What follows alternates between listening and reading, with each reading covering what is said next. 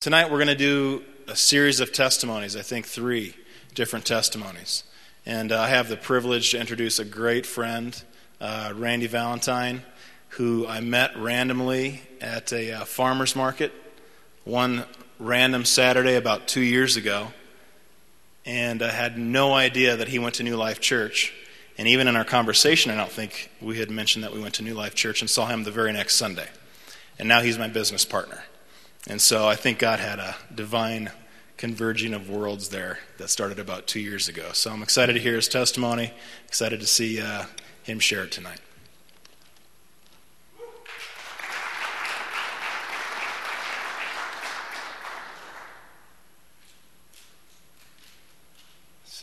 Thanks, Josh. Um, I have probably about 45 testimonies to share but I think tonight I'll probably just share one, um, a brief one. And uh, I was asked recently to, to do this. So um, this is more about a transition uh, in my life that uh, Josh just alluded to. And uh, it all happened during this time of the net.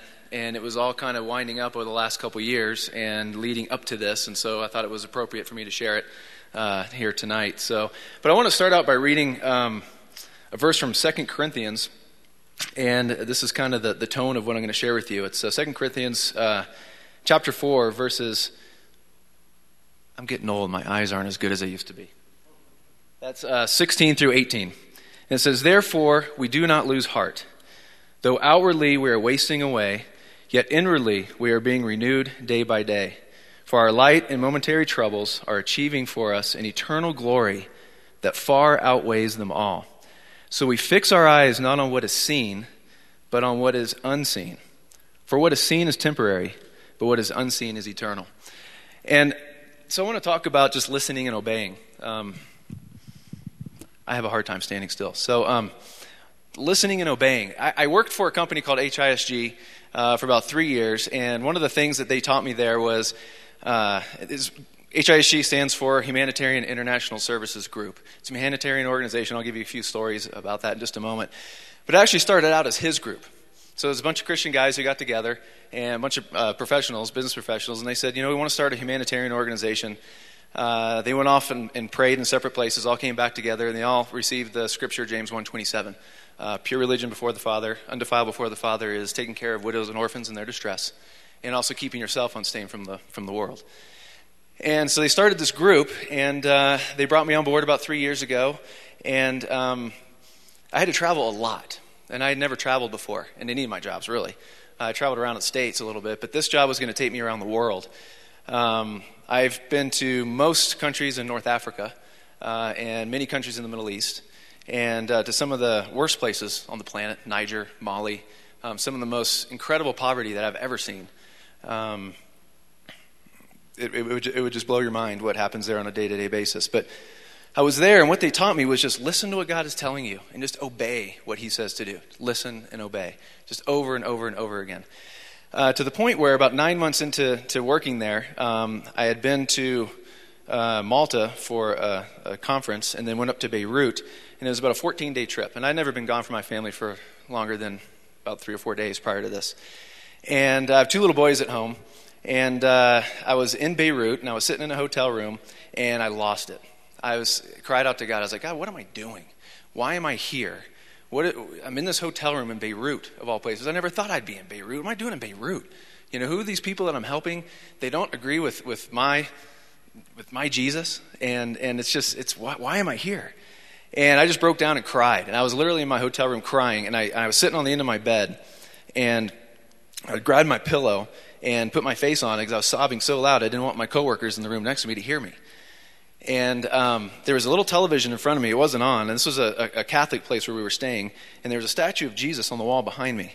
And um, so I was crying, just crying out to God. I Didn't know what to do. I looked up, and in the, the, in the television screen, I saw this reflection of Jesus on the cross. And I heard verbally, um, Your boys don't need you, they need me. Listen to what I'm saying and obey what I'm telling you to do. I'm telling you to be here, and I'm telling you to do this for this time. Just do it. And uh, gave me a lot of peace. That worked for um, several years, and God helped me to go see a lot of really interesting places and um, see a lot of interesting things, like visiting orphanages in um, uh, in Niger and in Mali, actually. Um, coming home, actually, one day I slipped up. I, I, would share some stories with my boys, and but I'd be careful about what I shared with them. I wanted to teach them the importance of what we have is enough, and then God gives us everything. But then there were certain other stories that I didn't want to tell them about some of the poverty that I had seen, because they're a little young for that. But I slipped up one day and was telling them, um, talking about these boys and girls that don't have mommies or daddies. And my oldest son looked at me and said, They don't have a mommy and daddy. What do you mean? Where are they? And I was like, Oh boy, now I got to explain this to him. And uh, told him that, you know, through either disease or um, sickness or other circumstances, um, these kids don't have parents and they're left out on the street and they have to fend for themselves. Unfortunately, there's these orphanages that take them in. Well, we went and visited one of these orphanages one day, and uh, we walked in, and there's this little boy, he's probably about three years old, just came up to us and was just happy as could be. You know, he's just glad to see us. He's, you know, hanging on to your pants and just, you know, wants you to hold him. And as you're walking around this place, there's probably 50, 60 kids in there, and it just smells like urine. There's kids sleeping on the floor. Um, it's just one of the most heartbreaking things I've ever seen. And uh, so we're walking out from that, and uh, the kid who was following us around just starts bawling. He just absolutely starts crying. So I turned to our guy who we were with, and I said, You know, what's going on there? And he says, Well, his life is basically everybody leaving him. And his parents, actually, his dad just came and dropped him off one day, said, I can't take care of you anymore. Here, and left. So seeing stories like that really just you know changed my world. But it was those bringing those stories back home and and, and sharing those with my kids that were were huge. But listening and obeying to God. Um, about a year ago. Uh, another interesting incident happened at our house, and this all actually ties together, believe it or not. I know it's kind of all over the place, but um, we had a bunch of friends over at our house, and um, all the kids were downstairs watching TV on a big screen TV that I had purchased. And it was back in the day when big screen TVs cost too much money. I could have gotten the same big screen TV today for like 500 bucks. But um, at the time, it cost like $3,000. And I was, um, all the kids were downstairs and they were watching a movie. And uh, a couple of the kids, I think my boys included, when the bad guy came on the, the screen, they took a baseball bat and hit the flat screen TV and broke it. And uh, not a big deal, whatever, broke the TV, you know, no, no big deal. So, um, my friend, my friend Josh, um, about a month or so later, says, uh, "Hey, I got something for you to kind of, re, re, you know, make up for the TV." I'm like, "Dude, you don't need to do anything. Don't worry about it."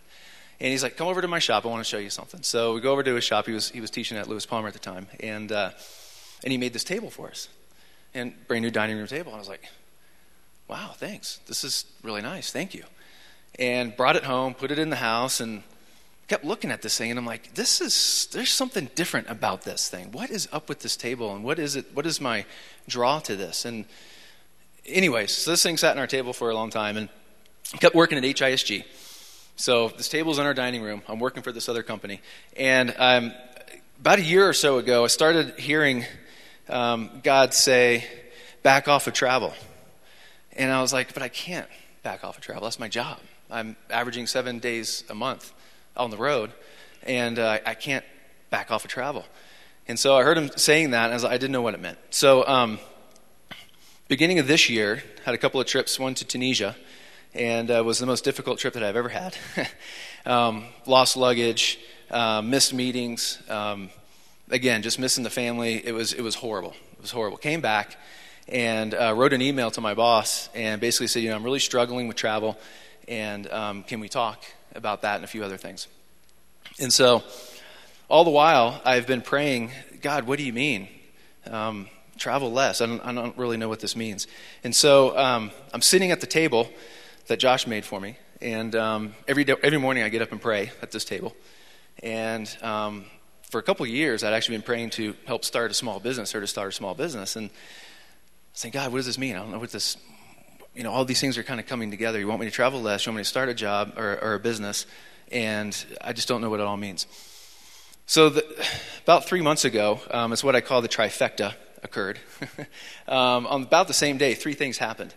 Um, my wife and I decided to help out Josh and Jenica with their business on the side. And I was just going to keep working for HISG and just kind of help them on the side and from a marketing standpoint. And uh, so we put together a proposal that we were how we were going to help them and things we were going to do and stuff like that. And um, that same morning uh, that we were supposed to meet with them, we are actually going to meet with them in the afternoon. I had my, a meeting with my bosses that day to go over this whole travel thing and, and what it was all about. Um, that morning, when I was praying, um, I kind of had my head down on the table, you know, and I, and I lift my head up, and like my eyes were opened up, and God said, You need to work with these tables. And I said, That's great. That's what I'm going to do, but that's, I'm going to help part time, but what does that mean? So, anyways, I kind of put it in the back of my mind, went to my meeting with my bosses, and we talked about the travel thing, and they said, You know, you're traveling seven days a month. Um, we need you to travel more like 10 to 12, maybe 14 days a month. Things are growing so fast. We need you on the road more. And it was one of those moments, this listen and obey moment, where I heard God say, I can't do that. And those words actually came out of my mouth in front of my bosses. I said, I can't do that. I was like, oh my gosh, did I just say that?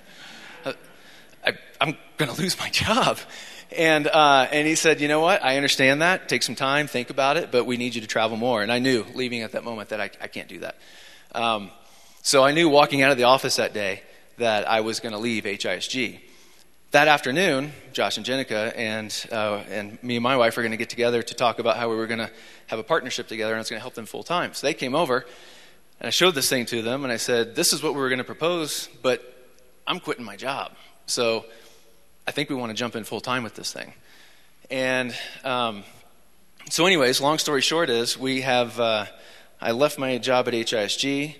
Uh, I've working now at a company that um, we're not bringing in a lot of revenue yet, but hopefully we will. And um, but it was again, it was just listening to God saying, "This is where I want you to go." So if I, when I heard Him, yes, you're safe traveling. This is all good. I want you to start traveling less. I want you to start working on these tables, and it's been right here in front of me for years. And I'm also going to take care of you because um, the business is actually going pretty good so far, and we're, we're, we're doing pretty well. And it was a risky decision, absolutely. Um, I've always been in a safe job. I've always had a job where I go and, and get a paycheck, and and uh, that's just what it does. And and this, I don't get a paycheck. so so there have been a few battles in the last few weeks, and especially in the last few days, uh, between my wife and I on uh, how are we going to pay the bills. We don't have any money coming in, and we got a mortgage to pay. What are we going to do? And I keep telling her, coming back to the same thing. It's like, Christy, what is God telling us? God told us to do this. Let's follow with it. Let's, let's you know, lean into God even more. Let's continue to do this thing. Let's listen to what He's saying and let's just obey what He's saying. So we'll sit down and pray and we'll ask for orders. Orders will come in. We'll uh, say, you know, we need you know some extra finances from this area, and it will just appear. We'll we'll find a um, an investment thing that we literally signed up for 10 years ago. We had no idea we even had. We totally forgotten about it. And something comes in the mail and says, hey, you've got this extra money. It's like, I, I didn't know we had that. Um, so God has been blessing us uh, tremendously. And it, it all comes back to me just what is God saying? What are those little words that He's saying in your, in your ear? And when He says those, just obey it and just do it and just go for it. I don't know where this is going to take us. Um, I don't know where we're going to be in a year. I hope I'm, I'm working on a 10 year plan for this company, and uh, I hope to be here in 10 years plus. I just don't know. Um, but that's really what I just wanted to, to, to, leave with you guys was, you know, take risk for, for good and take risks for God. Just listen to what He's telling you to do and just do it. You know, it, it could be as simple as, hey, you know, turn left or turn right, or it could be as big as leave your job, go do something else. Um, could be walk up to somebody and pray for them you know, could be you're sitting in the, the grocery store and you see, you know, you sense you need to go pray for it. Just go do it. God is going to bless that. And I know that He's got big, big things planned for all of us here. Um, and I know that, uh, that, you know, coming in here and sharing this with you guys was, um, you know, something, like I said, I got a lot of other things I could share too, but this was something I really wanted to share with you guys and just encourage you as we're going out into the summer. Just, um, just obey what He's telling us to do. Let's just, let's just listen to Him um, and step out. And the last thing, too, is just let's just not be comfortable. Um, being comfortable is good, but I'm learning that being comfortable is really boring. and uh, being uncomfortable is uh, it's definitely not boring. so, um, but anyways, that's that's about it. Thanks for listening to my story, and I'll probably share more maybe next fall. I got a lot of other things I could share with you um, that might be uh, interesting to you guys. So um, I'm going to pray just real quick, and then I'm going to introduce the next guy to come up here uh, to talk to us. So, um, Jesus, I just thank you, Father, that uh, you do speak to us.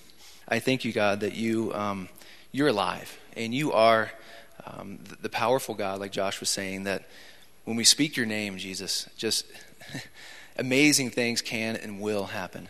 And so, Father, in the name of Jesus, God, I just pray that this night you are just covering us tonight with your, with your blessings, God, with your love, with your power, Jesus, with your direction.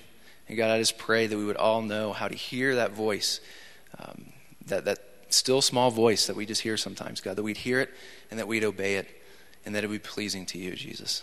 And so, um, God, we thank you, we love you, and I pray this in your name, Jesus. Amen.